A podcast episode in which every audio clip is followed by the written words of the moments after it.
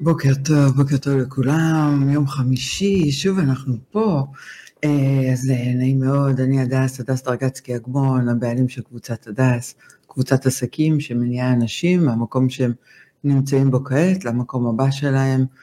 אה, ואתם פה איתי היום בתוכנית, החיים זה לא פיקניק, אבל לפעמים כן, כי כמו שכבר נאמר בפתיח, החיים לא תמיד מזמנים לנו את מה שאנחנו רוצים, אבל החוכמה היא לדעת איך לארגן אותם ככה שהם יהיו כמו שאנחנו רוצים, בטח כשאנחנו כועסים. אז uh, היום פה איתי עמית לוי, uh, גילוי נאות, נגלה להם? נראה לי שכן. טוב, אז זה לא סתם עמית לוי, זה עמית לוי בן דודי היקר. נכון. כן, ההורים שלנו אחים. נכון. ואנחנו בני דודים. אז uh, נורא כיף וכבוד גדול הוא לי, אבל לא הוזמנת לפה רק בגלל שאתה בן דוד שלי, גם נורא כיף, אבל לא רק. אה, הוזמנת כי אתה מומחה בניהול כעסים. נכון מאוד. וזה נושא מאוד מאוד חשוב בעיניי. אז עמית לוי, תציג לי את עצמך. אה, אני בן 51, נשוי 22 שנה לאשתי תמר, אה, אבא לחייל בן 20, נערה בת 16 וחצי. אני מומחה לניהול כעס מטעם האיגוד האמריקאי לניהול כעס. אה, ואני כבר שנים מעביר סדנאות של ניהול כעסים, עוזר לאנשים שכעס אה, זאת בעיה משמעותית בחיים שלהם. אה, ואני חושב שלא פחות חשוב שאני אדם שהיו לו בעיות ניהול כעסים בעצמו, ככה בכלל הגעתי אל העולם הזה. אז תספר לי קצת, זה קח אותי קצת רגע למקום ש... כי, כי אני זוכרת את עמית, מרצה במכללות מובילות, באוניברסיטה, ופתאום החלטת לעשות שינוי. אני חושב שאת... ככה זה נראה לי אז מהצד, ואמרתי, אוקיי. את נוגעת בנקודה מאוד חשובה. אנשים שמגיעים לסדנאות, אה, שיש להם בעיות ניהול כעסים, לא כל אחד רואה שיש להם בעיות ניהול כעסים. למה? משום ש... ומיד אני אספר על עצמי כמובן. משום שהכעסים יוצאים במקומות הבטוחים. מקום בטוח זה מקום שאין בו השלכות. אני לדוגמה הייתי צועק, זורק חפצים, טורק דלתות. עכשיו אם אני אתנהג ככה באחת האוניברסיטאות שלימדתי בהן, אז אני מניח שהיו מהר מאוד מפטרים אותי, נכון? זאת אומרת שיש מקומות שאנחנו לא מרשים לעצמנו להתנהג בצורה תוקפנית ובכעסים כאלו חזקים. ולכן בדרך כלל איפה המקומות הבטוחים? הבית, המשפחה. בני ובנות זוג, בת זוג במקרה שלי, והילדים. הילדים זה המקום הכי בטוח, כי הם אפילו לא יכולים... יכולים להגיב. הם לא יכולים אפילו להתגרש ממני, הם לא יכולים להגיד, תקשיב, אבא, חשבתי על זה, לא נראה לי הקשר הזה בינינו, בוא ניפרד. אין להם את היכולת הזאת. עכשיו, זה לא אומר שכעסים יוצאים רק ב, אה, אה, בבית. אם אני הבעלים של העסק, יכול להיות שאני גם אה, אתעמר בעובדים שלי, נכון, אני יכול לצעוק, אין השלכות, אוקיי? אבל גם שם תהיה הבחנה בין העובדים נניח לבין הלקוחות. כשהם משלמים לי את הכסף, אז אולי מול הלקוחות אני אהיה הרבה יותר מאופק, ומול העובדים פחות. אז אצלי המקום הבטוח היה באמת הבית, ולא ראיתי את זה. כמו שהרבה אנשים שלפני שהם מגיעים אליי לסדנות לא רואים את זה, לוקח זמן עד שאתה מבין אז ש... אז איך הם מגלים את זה? איך זה פתאום מתעורר? איך, זה, איך, איך מחליטים להגיע לסדנה של ניהול כעסים? מה הטריגר ש, שבסוף, מה, מה היה הטריגר שהניע אותך ללכת לסדנה כזאת בפעם הראשונה? אז הטריגר שהניע אותי זאת אשתי. אשתי והילדים האמת. אשתי אמרה לי כל הזמן, יש לך בעיה של ניהול כעסים, בעיה של ניהול כעסים. ככה היא הגדירה את זה, אמרה, יש לך בעיה בניהול כעסים, או שהיא אמרה, נמאס לי מהכעס שלך כבר. כי אתה יודע, זה נשמע נורא מאורגן כזה, כאילו, בוא נדבר על זה, יש לך בעיה של ניהול כעסים, בוא תלך לזה. אני מניחה שזה, זה, זה, זה, יוצר... זה נראה אה, אה, קצת אחרת בזמן אמת כזה, של נמאס לי, או שאתה הולך עכשיו לטפל בזה, או, ש... או שאני הולכת. ככה היה בדיוק, היא אמרה לי הרבה מאוד שנים, ש... שקשה לחיות עם הכעסים האלה, היא לא אמרה לי ניהול כעסים, היא אמרה, ואתה צריך לטפל בכעס. ואני התנגדתי לזה, והסיבה שהרבה אנשים מתנגדים לזה, היא שזה נוגע בנקודה הכי הכי אה, רגישה של האנשים עם בעיות ניהול כעסים, וזו התחושה שאנחנו רגישים לביקורת. ואז שמישהו בא ואומר לך, יש לך בעיה של כעסים, אתה רק רוצה להדוף את הביקורת הזו, ואיך אני הדפתי את זה? הייתי אומר לה כל הזמן, זה לא אני, זה את. זה את, את רגישה מדי, את... אה, אה, הייתי אומר לה את זה האמת, הרבה. את רגישה, את רגישה. אה, אבל אז עברו השנים, אה, ובאיזשהו שלב היא שמה את הגבול ואמרה, תקשיב, עד כאן. או שאתה הולך לטפל בזה, או שזה, או, ש... או שמתגרשים. ממש ו... ככה, זאת אומרת... ממש, ממש. ואותה, ואותה ואת, ה... ואת המשפחה לא רציתי לאבד, אז הסכמתי רגע להודות בזה. קודם כל שיש לי כזו בעיה, ואז היא אמרה, אבל אתה צריך לטפל בזה, בכעסים, אל תלך לכל מיני דברים אחרים, מה שבאמת עשיתי. ניסיתי כל מיני טיפולים, אה, הנה אני עושה עם זה משהו, רק לא לטפל בעניין עצמו. אז בוא נגיד, רק אחרי ש... כי מה אתה סיפרת על עצמך? מה, קח אותי רגע למחשבה ש, שניהלה אותך, שאמרה לך, אני צריך טיפול, אבל אולי זה יושב על משהו אחר, אולי הכעס זה רק אה, אה, פעולת אה, תגובה, וזה בכלל זה... משהו אחר, ו, ואין צורך לטפל ב... זה, זה להתחמק, זה פשוט ל, להגיד, לספר כן, סיפורים אחרים. כן. בסדר, אוקיי, בסדר, אין בעיה, יש בעיה, אבל עדיין יש את הקושי להמשיך ולהודות בזה, כי להגיע ל... לסדנה לניהול כעסים או לטיפול בכעסים, זה, זה להודות שיש לך בעיה עמוקה, שאתה לא בסדר, שאתה נכשל בזוגיות, שאתה נכשל בהורות. היא גם אמרה לי, תדע לך, ילדים מפחדים ממך. ואני אמרתי לה, איזה שטויות, מה פתאום, ילדים לא מפחדים מאבא שלהם, אבא, אבא זה מקום בטוח. דחיתי את זה. אבל את יודעת מה, משהו נכנס לי ללב, והתחלתי לראות את זה. האשכרה, אני, אני מתרגש שאני חושב על זה. האשכרה ילדים. צריך המון אומץ לבוא ולהודות בזה. נכון, ולכן לכן הרבה פעמים זה מאוד מאוד קשה. ומה שדחף אותי, אחרי שהודיתי בזה, אחרי שנה וחצי, אחרי ההודעה הזאת, לעשות עם זה משהו, זה אלו באמת היו הילדים. כשהתחלתי לראות את ההשפעות של ההתנהגות שלי עליהם, ואז אמרתי, אוקיי, אז זה לא רק הזוגיות, זה גם הילדים משלמים מחיר, אז אני, אני, אני חייב לעשות עם זה משהו, וזאת הייתה נקודת המפנה. וזה גם מה שקורה מדהים, עם, אנשים שבא, עם, עם אנשים שבאים אליי. Uh, המנדט, כאילו, ש, ששולח אותם לסדנה במרכאות, זה או בן או בת זוג. יש גם נשים כעסניות, uh, לא כעסניות, אנשים, נשים עם בעיות ניהול כעסים. Uh, אז זה או בן או בת זוג, זה או שהם מתחילים לראות פתאום את, ה, את, את ההשפעה על הילדים, שפתאום הם רואים גם שהילד מתחיל לכעוס כמוהם, אז זה כמו מין מראה, זה גם uh, uh, משמעותי. לפעמים, אה, היום בעידן שאנחנו חיים, שיש המון המון רגישות לאלימות במשפחה וכולי, בן אדם סתם צעק על הילד, על אשתו, והשכן אה, שמע ונכנס לאיזה סרט שלא יודע מה, או עם סכין, ובכלל זה לא הסיפור. ברגע שהזמינו לו משטרה, הוא נכנס לסרט אחר לגמרי, עכשיו יש שם כתב אישום והכל, ואז בית המשפט, אה, או העורך דין לפני המשפט שולח אותו לסדנה לניהול כעסים. והמנדט האחרון זה מנדט עצמי. גם זה קורה. זה בן אדם שאומר, אני לא יכול יותר, קשה לי, קשה לי עם עצמי. ואז הוא, הוא מברר uh, בעצמו, אז, אז זה משברים בזוגיות. מה, מהניסיון שלך, כן. מה מהם הכי שכיח? Um, בן בת זוג. בן בת זוג. זה, זה 50 אחוז מהמקרים. אגב, לפעמים גם מקומות עבודה uh, ישלחו אותך לניהול כעסים. בארצות הברית זה הרבה יותר נפוץ, אגב. זאת אומרת, אם יש עובד שיש לו בעיות של ניהול כעסים, ייקחו אותו לשיחה ויגידו לו, תקשיב, אתה עובד מאוד מוערך, אנחנו מאוד אוהבים אותך, אנחנו רוצים אותך כאן, אבל יש לך בעיה של ניהול כעסים, ואם לא תטפל בה, אה, אנחנו נאלץ להיפרד. בארץ, ברוב המקרים יפטרו את הבן אדם, אבל אני יכול לומר שבשנים האחרונות אני מרגיש איזושהי אה, תנועה מאוד מאוד חיובית של מנהלים ומנהלות שמתחילים לדאוג לעובדים שלהם ואומרים בדיוק מה שעושים בארצות הברית. ואפילו מממנים להם את, ה, את, ה, את הסדנה הזאת. באמת כל כך חשוב. לגמרי.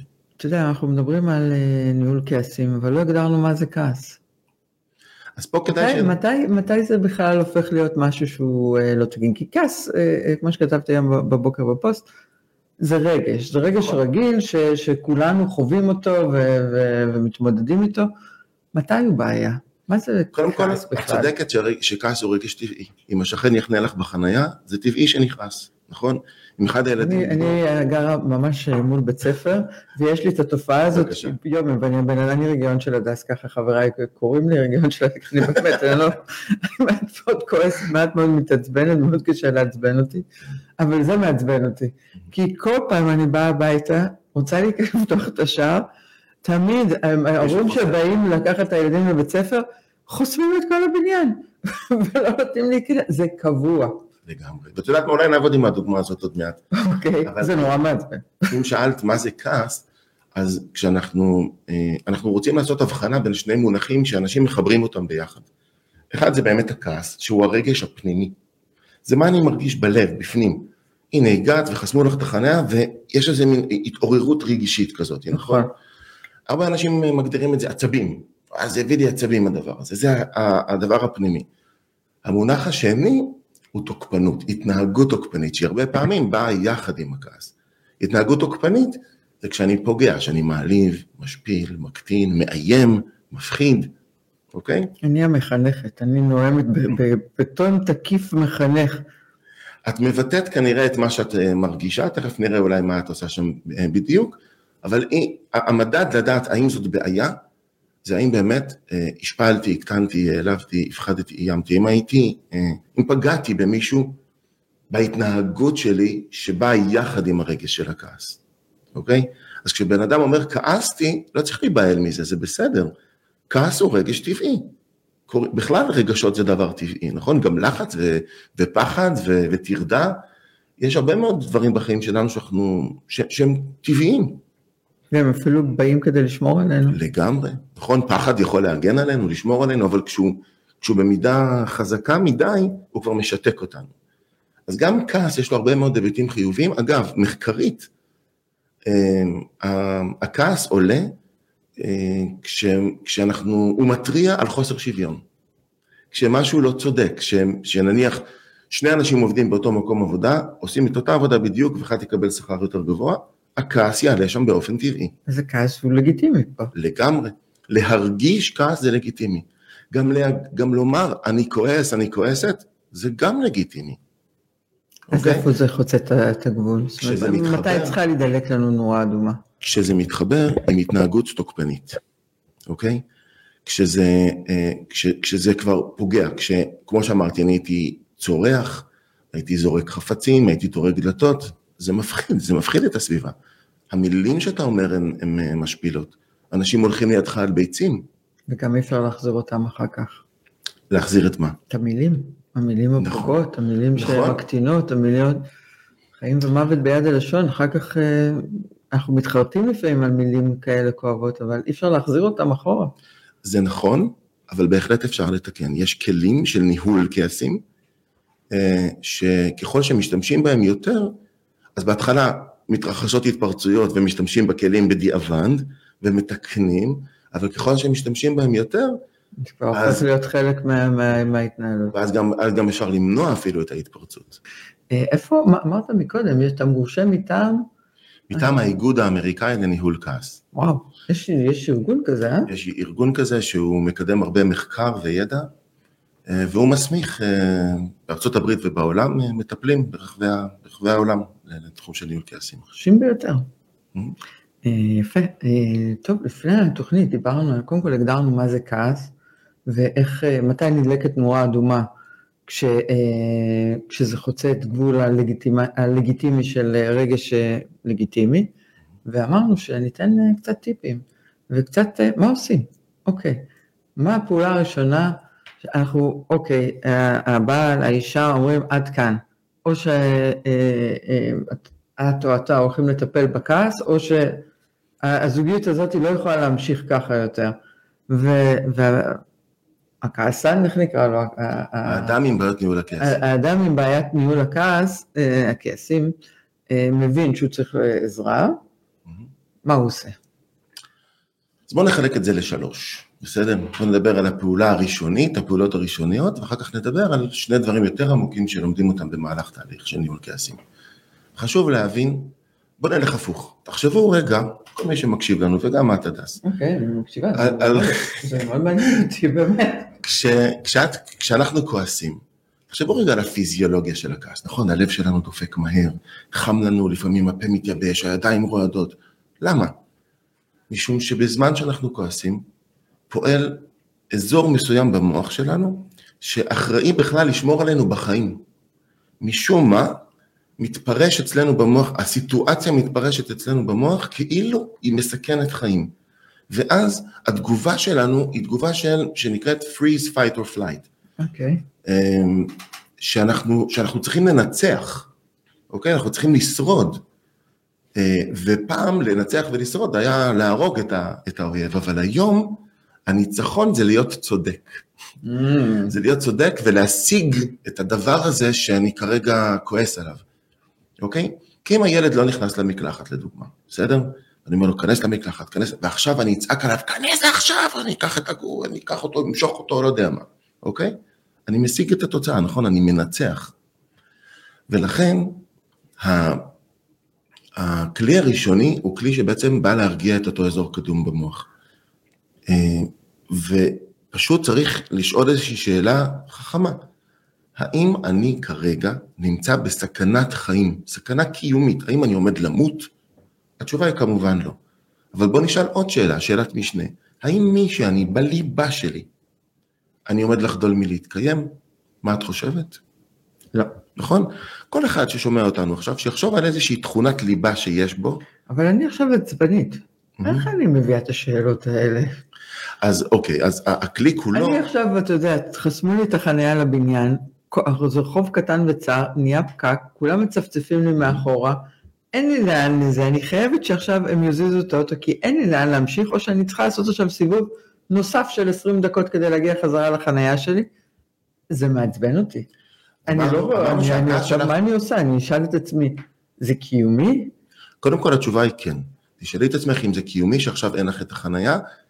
מה שזיהינו אצלך קודם, שהכעס שלך הוא טבעי, אין לך התנהגות תוקפנית, לא יצאת מהאוטו והתחלת לשרוט לאנשים את המכוניות, או התחלת לצעוק, או התחלת לאיים, לא. נכון? אז אני לא בטוח שאת רוצה להרגיע את הכעס שלך, אוקיי? את לא רוצה להרגיע את הרגש שלך, כי הוא רגש טבעי, אבל אם מתלווה לכעס התנהגות תוקפנית, אז הדבר הראשון, שוב, זה כלי ראשוני, זה רגע להתרחק מהמקום, נניח שקרה משהו בבית, אז רגע לכו לחדר אחר, צאו רגע החוצה, לכו לכמה דקות, תנשמו נשימה עמוקה. כן, אני זה לא אני סתם. נשום, אני האמת אה, מאוד אה, חסידה של נשים. אני, אני אסביר גם למה, כי כשהמוח הקדום פועל, הוא מזרים חמצן וסוכרים אל השרירים. ועם נשימה אחת עמוקה אנחנו מזרימים את האנרגיה הזאת מהשרירים, מנתבים אותה אל המוח, אל המוח החושב. ואז לשאול את השאלה אם אני בסכנה קיומית, זה דבר שהוא מאוד מרגיע באופן ראשוני. זה ברור שאם אני אחזור עכשיו לסלון, אז הדבר הזה שהרגיז אותי עדיין קיים שם, והכעס, והכעס וההתנהגות התוקפנית יכולים להתעורר מחדש. לכן זה כלי שהוא ראשוני. אוקיי, אז עכשיו בואו נעבור לכלי השני. ל- ל- לקבוצה, הבאה. לקבוצה של הכלים היות- היותר משמעותיים. אוקיי. אז ניהול כעסים בעצם נחלק ל- ל- ל- לשני חלקים. הדבר הראשון זה תקשורת, אבל זו תקשורת שמבוססת על רגשות. נניח, נניח שבן אדם התפרץ על אשתו, על הילדים, לא יודע מה, ואחרי יום בא לעשות איתה שיחה. בוא, בוא נפתור את זה. בדרך כלל על מה אנחנו מדברים? אנחנו מדברים על מה היה, על, על העניין עצמו, בסדר? אה, ואנחנו רוצים ללמוד בתהליך של ניהול כעסים, לא לדבר על העניין עצמו. אם אנחנו מדברים על העניין עצמו, אנחנו לא... לא, נגיע לאותו פינה כנראה, רוב הסיכויים שנגיע לאותה כן, פינה. אז אה, טוב, את רצית ככה ואני רציתי ככה, ופשוט... אה, אבל מה אנחנו רוצים לעשות? לדבר על הרגשות. אוקיי? בואו נתחיל עם הרגשות שלנו. מה, מה אני מרגיש? את רוצה שנעבוד עם איזה דוגמה קטנה? כן, מאוד, אני מאוד. מאמינה בדוגמאות. אה, זו דוגמה, אגב, שנמצאת בספר פה. ספר... רגע, אה, כן, או, תראו, רגע, בואו נקריא אותו, קודם כל נשים אותו פה ככה, שכולם יראו, וגם אה, נגיד את השם, נפרוץ את הדרך, המדריך לניהול כעס, עמית לוי. אה, עמית, איך אה, זה, אם כבר הזכרנו את הספר, איך אה, קונים את הספר המדהים הזה? תרשמו לפרוץ את הדרך. וזה שלי, אתה יודע. זה. שלי, זה העותק שלי. לא מחזירה. אז בוא נדבר רגע על הדוגמה הזאת. תראי, לפני כמה שנים, כבר לא זוכר, עשר שנים נניח, אני ואשתי, פניתי לאשתי וביקשתי ממנה ש... שנקנה סכו"ם חדש לבית. וביקשתי שניסע לאיקאה לקנות את הסכו"ם, אוקיי? אוקיי.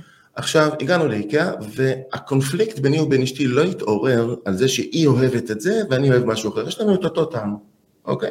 יש שם מין מדף כזה עם אה, אה, סכו"מים, אמרנו לא, לא, לא, לא, לא, לא, לא, הגענו לאחרון. הוא הכי, הכי פחות מכוער, נקרא לזה ככה, אבל באנו לקנות סכו"ם, טוב, יאללה. אנחנו לוקחים, אני לוקח שתי חבילות, שם בעגלה, בא ללכת, ואז אשתי אומרת לי, רגע, עמית, מה? תסתכל, כל אלה שראינו קודם, עולים 70 שקלים, זאת אומרת נשלם על שתי חבילות 140, ומה שלקחנו עולה 200 שקלים, זאת אומרת נשלם 400 שקלים.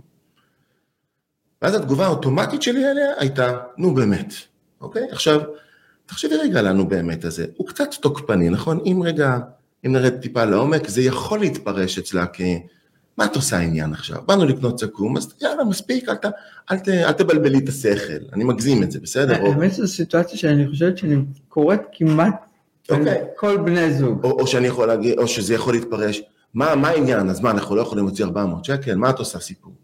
עכשיו, מיד נוצר מתח, נו באמת, זה שתי המילים שאמרתי, אוקיי? שתי המילים. אז עכשיו הפעלנו את, ה, את הכלי הזה של, ה, של התקשורת. אני הבנתי שנות- ש- שהתנהגתי בצורה שהיא קצת תוקפנית, אז אמרתי, אוקיי. קודם כל לקחתי כאקט הצהרתי את הסכו"ם והחזרתי אותו חזרה למדף. כי מה אמרנו? אנחנו לא רוצים לדבר על העניין עצמו, אנחנו רוצים לדבר על הרגשות. אז שאלתי אותה, מה את מרגישה? אז היא אמרה, תקשיב עמית, אני רוצה לקנות סכו"ם, אני מבינה שאתה רוצה את הסכו"ם החדש, אבל קודם כל אני לא אוהבת אותו, אוקיי? והסכמתי שניקח אותו כי, כי אתה נורא רוצה סכו"ם חדש, באמת היה לנו שם בלאגן עם סכו"מים שהתערבבו לנו כבר מלא זמן. אבל להוציא 400 שקלים על סכו"ם שאני לא אוהבת, זה חוצה את הקו האדום שלי, ואני מרגישה שאני כבולה לעשות משהו שאני לא רוצה, אוקיי? אז זה הרגשות שלה, נכון? עכשיו, כשאנחנו מדברים על רגשות, זה, אנחנו צריכים לדבר על זה באופן הדדי. לדבר גם על הרגשות שלנו. אז עכשיו, מה- מה ענית לה? אז אמרתי לה, אוקיי, אני מבין, אני רוצה עכשיו להסביר לך, וגם, ולמי ששומע אותנו, אל תשפטו אותי, זה הסיפור שלי עם הסכו"ם, בסדר? אל תראו את זה בעיניים שלכם. אני אמרתי לה, תראי, אני רוצה סכו"ם שהוא יהיה סכו"ם בטוח, למה? כי אם אני קונה עכשיו איזה סכו"ם באיזה סטוק סיני, כל פעם שש- שאני שותה מרק, אני מרגיש שאני מכניס קצת כספית, קצת עופרת, כשאני קונה באיקאה, אני יודע שזה בטוח, ולכן אני מוכן גם לשלם את המחיר הכספי והמחיר של הכיעור, כי הוא גם מכוער בעיניי, אוקיי? עכשיו, תראי מה קורה, ברמת הסכו"ם יש בינינו קונפליקט, נכון? או, או שלוקחים את זה, או שלא לוקחים את זה, ואז יכול להיות שם מתח, ואגב, אם אני ממש בכעסנות אה, רצינית, אז אני לא אגיד לה רק נו באמת. זה יהיה, אני לא מקשיב לך, לכי לעזאזל, אנחנו קונים את הסכו"ם הזה, אני הולך עכשיו לקופה, ואני קונה את הסכו"ם, ועכשיו אה, מריבה של שלושה ימים, וכל פעם שנפתח את הסכו"ם, תזכורת למריבה, נכון? לגמרי. אבל כשאנחנו נמצאים, כשאנחנו מדברים על רגשות שמסתתרים מאחורי כל אחד, אין קונפליקט. זה שאשתי רוצה תמורה נאה לכסף וסכו"ם יפה, לא סותר את זה שאני רוצה סכו"ם בטוח. ומכאן גם יכולים להיוולד פתרונות מעשיים, נכון? זה מה שקרה בפועל. נסענו לאיקאה לקנות סכו"ם. כשהבנו אחד את השני, אמרתי לה, את יודעת מה? תכלס, בסדר, גם אני רוצה סכו"ם יפה וגם אני לא רוצה לשלם הרבה כסף.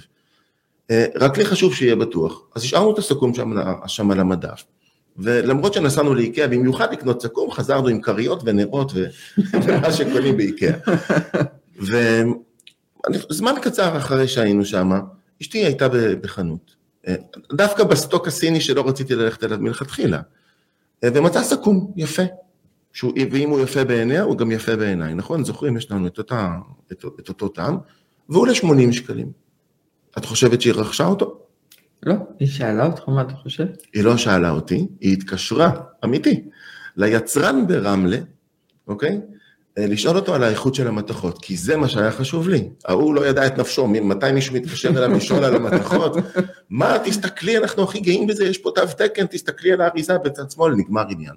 הסכו"ם שהיא ראתה מספק את הצרכים הרגשיים שלה ושלי. ובזה זה עלה 80 שקל. נכון, הם 160 כי קנינו שני. סכו"מים, אגב זה הסיכום שיש לנו במגירה עד היום, אמיתי. אז וזאת תזכורת נעימה, כי היא תמיד מזכירה לכם שאתם יודעים לפתור את העניינים בצורה. מאוד יפה. עכשיו, אם אנחנו עדיין באזור הזה של ההבנה של הכלי הזה של התקשורת, זאת הייתה רק דוגמה. אנחנו עושים את זה בצורה מדורגת, אנחנו צריכים להתחיל להבין, תראי, בוא, בוא, נ- בוא נבין רגע מה הבעיה לאנשים מבעיות ניהול כעסים, כי אם עכשיו להגיד לאנשים, אה, שומעים, תדברו על הרגשות שלכם, הם לא כל כך יודעים, למה? משום שזה אנשים שבדרך כלל גדלו בנסיבות עבר לא פשוטות. כשהם ניסו לדבר על הרגשות כשהם היו ילדים, הם חטפו. הם חטפו מכות, הם חטפו התעלמות, הם חטפו ביקורת, אוקיי? ואז הם למדו שרגש זה דבר שלא צריך לדבר עליו, ואז מה קורה עם הרגשות שלהם? אני תמיד מדמה את זה לכספת של חתונה. הכספת נעולה, ויש חריץ מלמעלה, והרגשות רק יכולים להיכנס פנימה, נכון? אבל באיזשהו שלב הכספת כבר כל כך מלאה, שהיא מתחילה לרטוט, והרטט הזה זה הכעס, והוא, וההתפוצצות של הכספת זה כבר ההתנהגות התוקפנית. אז הדבר הראשון שצריך לדעת, זה להתחיל להבין מה אנחנו מרגישים. אוקיי, כעסתי על הילד, כעסתי על אשתי, כעסתי על איזה עובד בעבודה. מה הרגשתי שם? ועל זה אנחנו ממש מתאמנים. מתחילים לנתח ממש אירוע אירוע ומתחילים להבין מה הרגשות שיש מתחת לכעס שלי. אוקיי? פותחים את הדלת של הכספת ומתחילים לשלוף מעטפה מעטפה. אה, הרגשתי תסכול, הרגשתי חסר אונים, הרגשתי, אוקיי? אוקיי. הדבר המשמעותי, עדיין באזור הזה של התקשורת, הדבר המשמעותי השני, זה להתחיל לראות גם מה האחר מרגיש. כי אם את זוכרת, אמרנו לפני כמה דקות, שכשאנחנו כועסים פועל המוח הקדום, מוח הישרדותי שצריך לנצח. בסיטואציה הזאת אין מצב שאני בכלל רואה שיש מישהו אחר ושיש לו רגשות, נכון? אני רק רוצה לנצח אותו. אז אנחנו בעצם מפתחים יכולות אמפתיות, להתחיל להבין שיש אמת רגשית בצד האחר, וכשאנחנו עושים את זה, יש שם רגע של וואו בסדנה. בוא ניתן דוגמה לזה. בוא ניתן דוגמה לתהליך כזה שאפשר לעשות. אמ, מה זה, זה כמו מודל אפרת של אירוע רגש פירוש תגובה? אמ, אני, אני לא אוהב אמ, מודלים, אני, אני אומר בגדול, לראות את הרגש שלי ואת הרגש של האחר. אז בואו ניקח דוגמה. אנחנו במודיעין, נכון? אז בואו ניקח דוגמה של הורות. יש הרבה הורים כאן, נכון? אז מישהי שאחת אחת הנשים שהיו בסדנאות, היא אם יחידנית, עובדת בהייטק, עובדת מהבית. יש לה שני ילדים, אחד שעלה לכיתה א' ואחד בכיתה ד'. זה היה תחילת שנת הלימודים, יש פה רמז, אוקיי? שההוא עלה לכיתה א'. עכשיו, זה שבכיתה ד', אמ, מסיים את הבית ספר ומגיע הביתה, אין לה בעיה שהוא יהיה כי הוא מספיק גדול והיא יכולה להמשיך לעבוד. אבל הקטנצ'יק, הוא קצת יותר, יותר מפריע לה, יותר התעסקות, אז היא, היא השאירה אותו בצהרון. עכשיו, תחילת שנת הלימודים, כל יום היא מקבלת אה, טלפון מה, מהמנהלת של הצהרון, תבואי, הילד בורח, הוא הולך, אני לא יכולה, יש לי כאן עוד 20 ילדים, אני לא יכולה, תבואי. עכשיו, היא באה לשם בכעס, מה יהיה? אני לא יכולה, אני צריכה לעבוד, את, את, אני לא יכולה לרדוף אחריך כל היום, אתה צריך להישאר כאן בצהרון, הכל בכעס, בכעס, וכאילו, אוקיי, אחרי חצי שעה איכשהו מסכים להישאר, והיא חוזרת לעבודה. אירוע שחוזר על, על עצמו כל הזמן, נכון? אז בואו נפרק את זה. אוקיי. הדבר הראשון שצריך להבין זה מה היא מרגישה. את רוצה לעזור לי? אה, תסכול, אה, אה, כישלון, אכזבה מעצמה, כעס עליו, נכון. כעס על אבא שלו. כישלון, יחידנית. כישלון, כישלון, אנחנו במקרה הזה נגדיר את זה כישלון הורי, כי היא מרגישה שהיא לא מצליחה לחנך את הילד כמו שצריך, נכון? היא גם מרגישה אולי גם חשש, כי היא אומרת, אני חייבת לעבוד, זה הפרנסה, הכל הפרנסה עליי, אני לבד כאן, אוקיי? אז יש הרבה מאוד רגשות שהיא, שהיא מרגישה. אז צריך לתת להם מקום וצריך לדעת לבטא אותם נכון. עכשיו בוא נחשוב על הילד. בוא ננסה להבין מה הסיפור, מה זה, זה ילד מופרע כזה שלא רוצה להישאר בצהרון ובורח, נכון? לפעמים, בייחוד, בייחוד, בייחוד בהורות, אנחנו מתייחסים להתנהגות של הילד, אוקיי? הוא יתנהג בצורה מסוימת שהיא לא, היא לא, היא לא, היא לא חינוכית, היא לא בסדר, הוא בורח, הוא לא מכין שיעורים, הוא לא נכנס למקלחת, הוא לא מפנה את המדיח, הוא לא הולך לתנועת נוער, נכון? אנחנו מתייחסים להתנהגות, אבל בואו נתייחס רגע לרגשות שלו. בואו נחשוב רגע. זה ילד שרק עלה לכיתה א', קודם כל, לכל ילד, מה זה מעבר לכיתה א'? מפחיד. מה זה, הוא בא מגן של כמה עשרות ילדים, לפעמים זה גם גנים, גנים מצומצמים, נכון, של 20-25 ילדים. ופתאום הוא מגיע למקום ענק כזה. שדורשים ממנו שהוא צריך להיות אה, אסוף ומרוכז mm-hmm. ולשבת ולא לדבר ולא לשחק כל היום רק בהפסקה. היחס בין משחק ללימודים מתהפך לו מהגן. בגן בעיקר משחקים okay. אוקיי. וקצת לומדים, ופתאום הוא צריך לשבת בכיתה וללמוד ולהקשיב, והוא אוסף את עצמו, הוא מחזיק את עצמו. עכשיו, זה לא רק הלימודים, זה גם חברתית. לא, זה לא כל הגן עבר איתו לאותה כיתה ולאותו בית ספר, נכון? נכון. זאת אומרת, הוא צריך להכיר גם ילדים חדשים, גם בהפסקה, שזה המקום של המשחק והשחרור, גם שם זאת עבודה. ואין בעיות, אין בעיות התנהגות ואין בעיות לימודיות. זאת אומרת שהוא משקיע המון המון אנרגיה במעבר שלו לכיתה א'. ואז מגיעה שעת הצהריים, ומה הוא רואה לנגד עיניו? שרוב אח שלו הולך הביתה, וכל שאר הילדים לפעמים הולכים הביתה, והוא נשאר בצהרון. ונכון, קודם כל יש כאן חוסר צדק משווע, למה אחי הולך הביתה ואני לא? אוקיי? מה, אני לא בסדר? אני, אני לא שווה? אני, אני נכשל? מה, מה הסיפור? ויותר מזה, בואו נחשוב עכשיו גם מה קורה בצהרון. זה עוד כיתה א', זה עוד ילדים חדשים, אחרים, עכשיו אסופות של ילדים בכיתה א', א', ב' וג' כנראה, נכון? ש, שממגוון גילאים, עם גננת חדשה, עם... זאת אומרת, עוד פעם. הכל מההתחלה. אז הוא כבר לא יכול. ובעצם, כשהוא בורח החוצה, מה בעצם הוא מנסה להגיד? רגשית, מה הוא אומר? קשה לי. קשה לי. קשה לי, קשה לי ההתמודדות הזאת, אני לא יכול, אוקיי? ובהיבט הזה, דרך אגב, אני לא אומר את זה בהקטנה, בסדר? ילדים ואנשים עם בעיות ניהול כעסים, זה הדבר הדומה ביניהם. הם לא יודעים להביע רגשות, אוקיי? הם הילדים, מתנהגים את הרגשות. הם מתנהגים את הרגשות. הילדים לא יודעים להביע את הרגשות, כי אם לא לימדנו אותם, זה לא יקרה. ובכלל, הם גדלו מגיל אפס, שהם יודעים להביע את מה שהם מרגישים בהתנהגות. בכי, אני רעב, בכי, אני עייף, בכי, יש לי, אה, החיתול שלי מלא, נכון? אה, ואנשים בבעיות ניהול כעסים, כמו שאמרתי, גדלו בנסיבות עבר מאוד מאוד לא פשוטות, אה, ולא היה שם דיבור על רגשות, ולכן גם הם אה, הולכים קצת עם איזה שריר רפוי כזה של הביטוי הרגשי, אז הם לא יודעים מה לעשות עם הרגשות, זה מצטבר, מצטבר, מצטבר, בום, יוצא החוצה בכעס. הם בורחים מה, מהצהרון בצורה שלהם. ואז אם אנחנו, היא הגיעה לך לסדנה, מה אתה מציע לה לעשות? קודם כל, עצם ההבנה של מה שאני מרגישה ומה הבן שלי מרגיש, היא מרגיעה כשלעצמה, אוקיי? כי היא מתייחסת להתנהגות ואומרת, אוי, מה יהיה, מה יהיה עם הילד, מה יהיה עם העבודה, ופתאום כשהיא מבינה מאיזה מקום הוא פועל, היא יכולה כבר להתחיל לנהל את זה אחרת, נכון? קודם כל היא יכולה לתת מקום למה שהוא מרגיש, וכשבן אדם... פתאום זה מעורר, אפילו אני פתאום, זה התעורר בי איזה אמפתיה על הילד, נכון. ואיזה רצון אה, אה, לעטוף אותו ולעזור לו, ו... לגמרי. ולהיות שם בשבילו. כשאני שומע סיפורי כעס של אנשים שבאים לסדנאות, תמיד כששומעים את הסיפור שלהם זה נשמע, בוא'נה, מה נסגר עם הצד השני? מה, מה הסיפור שלו? מה, מה, הוא לא יכול להיות בצהרון? מה, מה היא לא יכולה, שבאנו לסכו"ם, אז נקנה, מה, מה היא עושה עניין? נכון? אבל ככל שאנחנו מעמיקים את ההבנה שלנו כלפי הרגשות של, שלנו וגם בייחוד של האחר, פתאום אנחנו רואים תמונה הרבה יותר רחבה.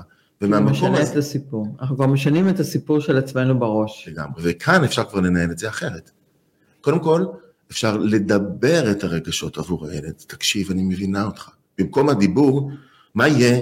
אתה ת, תיכנס או לא, אני לא יכולה, אני צריכה לעבוד, אני מאוד כועסת עליך, ת, אני אקח לך את הטלפון אם אתה לא תיכנס, אוקיי? מה היא יכולה לעשות? שזה ממש ירגיע אותו ויעזור לו. אוקיי? תקשיב חמוד, אני מבינה אותך, עברת לכיתה א', זה לא, לא פשוט, נכון? אתה לא עם כל החברים שלך, ואתה מתאמץ מאוד ללמוד, ואתה עושה עבודה מאוד יפה. וגם בהפסקה אתה צריך להתחבר עם כולם, ואני מבינה שהצהרון זה, זה כבר יותר מדי בשבילך, אתה רוצה הביתה, אתה רואה את אחיך מגיע הביתה, וזה גם צוות שאתה לא מכיר, ואני מבינה, מבינה מאוד מאוד את הקושי שלך. לתת לגיטימציה כן. לתחושות. ואפשר להגיד, ועם זאת, אני לבד, אני לא יכולה אה, לשמור על שניכם ביחד. אני צריכה לעבוד, אה, וכשאתם שניכם בבית, לפעמים זה קשה לי, זה לא בגללך, זה לא, זאת אומרת, נניח אני מדבר על הורות, אוקיי? אה, ואז מהמקום הזה גם אפשר למצוא פתרונות. כי כשמבינים את הרגשות, כמו שאני ואשתי מצאנו פתרון שהוא טוב לשנינו בעניין הסכו"ם, גם כאן אפשר למצוא פתרון. אפשר להגיד, אבל אתה יודע מה, בוא נעשה כזה דבר. יום אחד בשבוע, ניתן לך את הבחירה וכן תוכל לבוא הביתה. מה אתה אומר? אז יש לו יש לו פתאום איזשהו אופק, נכון? אה, אני גם יכול להיות כמו אחי, והנה, ויש לי את הבחירה, אני לא כבול להיות בבית הספר ובצהרון. זה רק פתרון אחד שאני כרגע יכול לחשוב עליו, יש אלף פתרונות, אלף. והאמת אפשר בכלל, אני, אני מאוד אוהב את השיח אה, גם עם ילד, mm-hmm. בוא נחשוב ביחד על פתרון. לגמרי. מה יכול לעזור לך? לגמרי, וזה קורה. לשאול אותם, מה יכול לעזור לך? להגיד לילד מה יכול לעזור לך, שוב, ילד לא כל כך יודע מה, מה הוא מרגיש ומה הוא צריך. אנחנו צריכים, בהורות ספציפית, אנחנו צריכים להיות המתווכים, אנחנו צריכים... לה... לתת לו כמה דו... אפשרויות. אפשרויות, לגמרי. לבחור, אבל, אבל לגמרי. כן לתת לא לבחור את זה, כן לא... אה, אה, אה, לתת לו תחושה שהוא חלק מתוך השיח הזה. לגמרי, אנחנו, שוב, אנחנו נכנסנו קצת לעניין של הורות, אבל בהורות אנחנו מרגישים הרבה פעמים כאילו הילד הוא ב... תחת השליטה שלנו. כי כשהוא נולד, אנחנו אשכרה יכולים לקחת את הגוף שלו ממקום למקום ולהחליט לשים אותו במיטה ולתת לו מוצץ ואוכל. אבל ככל שהוא גדל, יש לו רצונות משלו, אנחנו חייבים להתחיל להתייחס גם למה שהוא מרגיש וצריך, אוקיי? כן, לגמרי. ואם הילד, אם הילד, דיברנו על ילדים קטנים, אבל אם הנער לא רוצה ללכת לתנועת נוער, אוקיי? אז ההורה פוגש פה איזשהו, איזשהם רגשות שלו, והנער פשוט לא רוצה, אז עכשיו אנחנו נפעיל לחצים, ואולי נפעיל אה, סנקציות אם זה לא יקרה, אוקיי? אז צריך להבין את הרגשות של שני הצדדים. זה שלב, אה, זה השלב ה... אני חושבת שזה טיפ מאוד חשוב. באופן כללי, היכולת אה, אה, גם להבין מה, שנייה אחת לעצור ולנשום ולהתבונן ולהבין מה מנהל אותנו, אבל גם להבין מה מנהל את הצד השני ו, ומה הסיפור שלו. לגמרי, מה לגמרי. הסיפור שלו, מה, מה יש שם, כי, כי אנחנו לרוב מניח, מסיקים מסקנות מהעולם שלנו, והן לא תמיד אה, אה, רלוונטיות לצד השני. בגלל זה אני כן אוהבת מאוד את מודל אפרת, כי אני חושבת שהוא עושה המון שכל בעניינים האלה, של אירוע, רגש, אה, פירוש ותגובה, כי אה, סתם, אה, אני תמיד נותנת את הדוגמה במודל אפרת של אה, מישהו חוצה אותך בכביש. מהמם. ואתה, האירוע הוא כאילו, אה, מישהו חוצה אותך בכביש, והר... חותך אותך. חותך אותך, והרגע שזה, זה כעס, ואיזה חוצפן, ואיזה זה, ו- והתגובה שתבוא אחרי זה, זה... אה, אה, את אה, יודעת, אני אגיד לך, אני אעשה את זה קצת מצחיק, בסדר? אבל זה באמת מה שקורה שם במוח, כיוון שפועל שם המוח הקדום בזמן הכעס, ואני רואה את האחר בתור אויב, אז זה מתפרש כאילו, "Hmm, איך אני אעצבן את אימא היום? אני יודע, אני אברח מהצהרון, אני אעשה לה דווקא. ככה זה נראה לנו, שהוא עושה לי דווקא, שהוא לא רואה אותי, שהוא לא מתחשב בי. וככל שאנחנו לומדים לראות את האמת הרגישית של האחר, אנחנו מבינים שהאמת הרגשית שלו וההתנהגות שלו, הרבה פעמים לא קשורה אליי בכלל. היא קשורה אליו, לעולם הרגשי שלו. וכשאנחנו מבינים את זה, אז אנחנו יכולים להתחיל להתנהל בזה אחרת. אבל ניהול כעסים זה לא רק תקשורת. אחרת היינו לומדים תקשורת ואז כולם היו מנהלים את הכעסים שלהם כמו שצריך. יש החלק השני של תהליך של ניהול כעסים, אני בודק את השעה. את רוצה לשים עוד שיר? אה, לא, לא, אני רק בדקתי, איפה אנחנו בלוחות זמנים. אז החלק השני של ניהול כעסים הוא הטריגרים, המנגנונים שמפעילים את הכעס. אנשים שיש להם בעיות ניהול כעסים, הם רגישים מאוד לצדק, לחופש שלהם, הם לא אוהבים שאומרים להם מה לעשות, הם לא אוהבים להיות תלויים באנשים אחרים או במצבים שאין להם, שאין, שאין להם עליהם שליטה. הם מאוד פרפקציוניסטים בדרך כלל, אה, ומי שלא חושב שהוא לא פרפקציוניסט, אז אה, תחשבו אם אתם רגישים לביקורת, אוקיי? שזה רמה. רמה לפני הפרפקציוניזם. יש המון רגישות לביקורת, ואז כשמשהו לא מסתדר, לא מצליח, אפילו ברמה, אחד הדברים, ה- ה- 90% מהאנשים עם בעיות ניהול כעסים, יש להם עניינים עם לוחות זמנים. אם להגיע בזמן, הם מתפוצצים, הם יגיעו 20 דקות לפני ולא 20 שניות אחרי, אוקיי? וכשזה תלוי רק בהם, זה סבבה, אבל מה קורה כש... מה קורה כשאני צריך לצאת עם המשפחה שלי לארוחה או לאיזשהו מקום? זה כבר יכול לעורר כעסים גדולים. אני צריכה היום להגיד לך תודה שלא כעסת עליי ממש על ה- על ההגעה המדויקת שלי לתחילת השידור. יש אנשים, אה, אה, התכונה הנוספת, טריגרים נוספים, זה שהם, זה אנשים שנוטים לקחת המון אחריות על הכתפיים.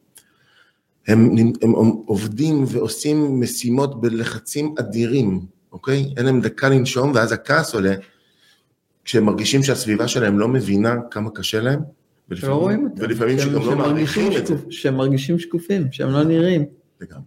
עכשיו, מתוך אני, כל... אני חושבת שיש עוד משהו אחד שמנהל את זה, שאני מדברת עליו הרבה אה, אצלי ב, אה, בתוכניות, זה הנושא הזה של ערך עצמי. אני חושבת שהרבה פעמים הם גם לא באמת מבינים את, ה, את הערך שלהם, וזה הרבה פעמים בא מאיזושהי אה, תחושה של אה, חוסר ביטחון, של חוסר ערך, ושל אה, תחושת שקיפות לעולם. זה נכון, זה קשור לנסיבות העבר שבהם הם גדלו, שבהם לא, הם, הם, הם לא היו בעלי ערך, בסדר? האמת, אני לא אוהב להגיד הם, אנחנו, כי אמרתי לך, אני אדם מבעיות ניהול כעס, שהיו לו בעיות ניהול כעסים בעצמו. וזה נכון, וזאת הסיבה שזה אנשים שהם מרצים, אוקיי? כדי לקבל ערך מהסביבה.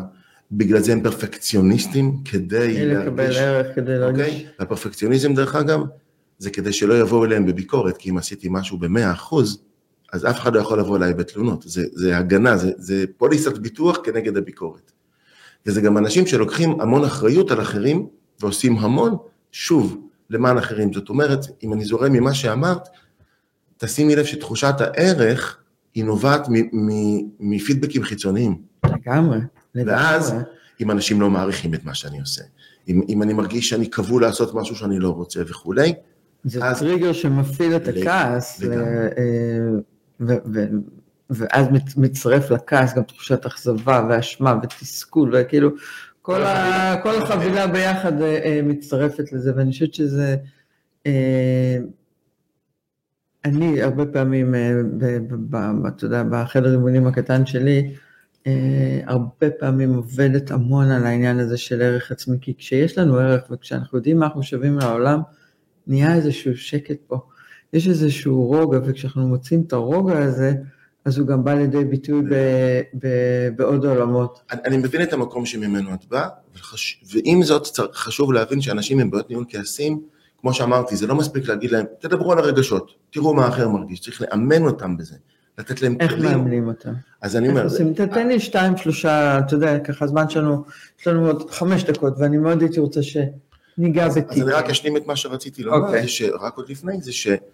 אנחנו רוצים לאמן אותם לא רק בתקשורת, אלא לכל אחד מהמנגנונים האלה שמפעילים כעס, אנחנו רוצים להבין למה הוא פועל, איך הוא פועל, ואז לכל אחד מהמנגנונים יש כלים מאוד מאוד, סט של כלים מאוד מאוד מסודר.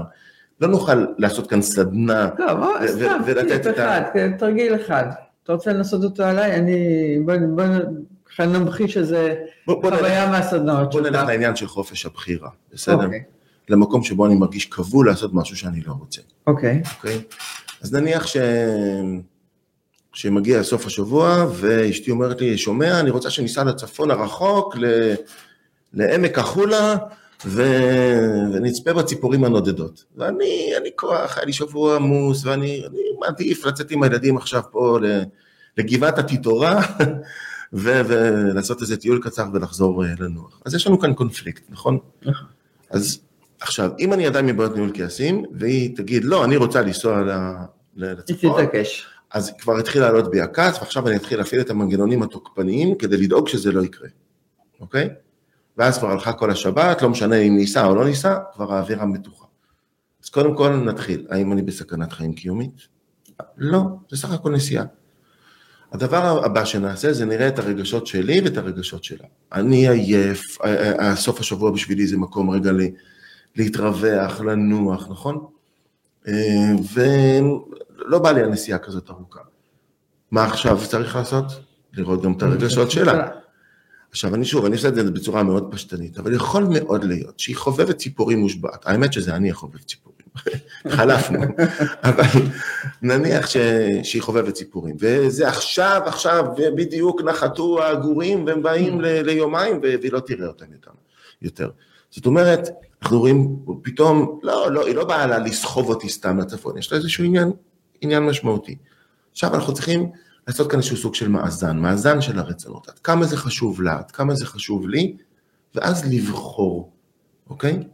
כי אם לי נניח, ניקח את הדוגמה הכי מורכבת, לי מאוד חשוב להישאר ב... אה, להישאר, אה, אה, אני, אני קשה לי, היה לי שבוע עמוס ואני רוצה לנוח, והיא מאוד מאוד רוצה לנסוע, אז עוצמת הרצונות של שנינו חזקה. ומכאן נצטרך למצוא פשרה. עכשיו, את הפשרה לא נגיד כאן בשידור, את יודעת למה? כי הפשרה... כי כל אחד תהיה לאותו זוג. הפשרה תיוולד ביני ובינה, אוקיי? מתוך ההבנה הרגשית, כמו שהפשרה נולדה אה, בהיבט של, הסכו"ם. עכשיו, אם תחשבי על זה, יש גם כמה סיטואציות נוספות, ועם זה נסיים כנראה, שה, אה, שעוצמת הרצון של אשתי היא מאוד חזקה, ולי זה לא משנה, יאללה, אני זורם. במקום שיפעיל אותי המנגנון, את לא תחליטי עליי, רגע, אבל זה לא כל כך חשוב לי. מבינה? אנחנו פותחים את, ה, את ההבנה למצב הזה, ולפעמים זה לא חשוב לאחר, ואז אני לא צריך לכעוס, כי הוא יזרום איתי, אוקיי? אז זאת, זאת דוגמה, נניח, לאחד הכלים שאנחנו מאוד מעמיקים בהם, שנקרא מאזן רצונות. אז אם נסכם... כן, אני רוצה שנגיע לשלב הסיכום, וככה... נצא לסוף שבוע עם אה, איזה...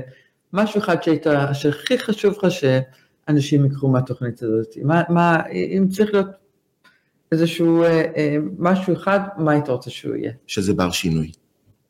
ש, שאף אחד, אני מתרגש שאני אומר את זה, משום שהיו אותי כל כך הרבה אנשים ואני רואה את השינוי בחודשיים, איך הם נכנסים לסדנה ואיך הם יוצאים ממנה, יש תחושה כאילו נולדנו עם זה, כאילו זה ב-DNA שלנו, זה לא.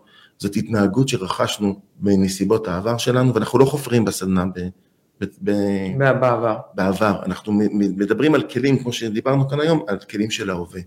אז זה בר שינוי. ונכון, זה קשה להודות בזה, זה קשה להגיד, יש לי בעיה של ניהול כעסים, אבל מה שמחכה לכם אחרי התהליך הזה, זה חיים כל כך רגועים, חיים כל כך שלווים, ושמחת חיים וסיפוק, והעננה הזאת שמרחפת על הזוגיות וההורות פשוט מתפוגגת, ואז הסיבה שבגללה אנחנו בכלל ביחד בזוגיות, ושהבאנו ילדים לעולם, היא הדומיננטית, ולא הכעס והמתח והלחץ והתסכול והריבים האינסופיים האלה. לפעמים זה שימוש בכלי של 15 שניות, שימוש מדויק של 15 שניות שיכול למנוע... אה, הסלמה ל... אה, בעיה של, של שלושה ימים. אמיתי, אני אומר מדוגמאות שאני... כמה חשוב. אז זה בר כמה, שינוי. כמה חשוב. ואם אתם מזהים שיש לכם בעיות של ניהול כעסים, אתם בהחלט מוזמנים לבוא לסדנאות, מוזמנים לרכוש את הספר. בקרוב, רק עוד מילה קטנה, אה, אוקיי, כן, בקרוב תצא סדנה דיגיטלית לניהול כעסים בהורות.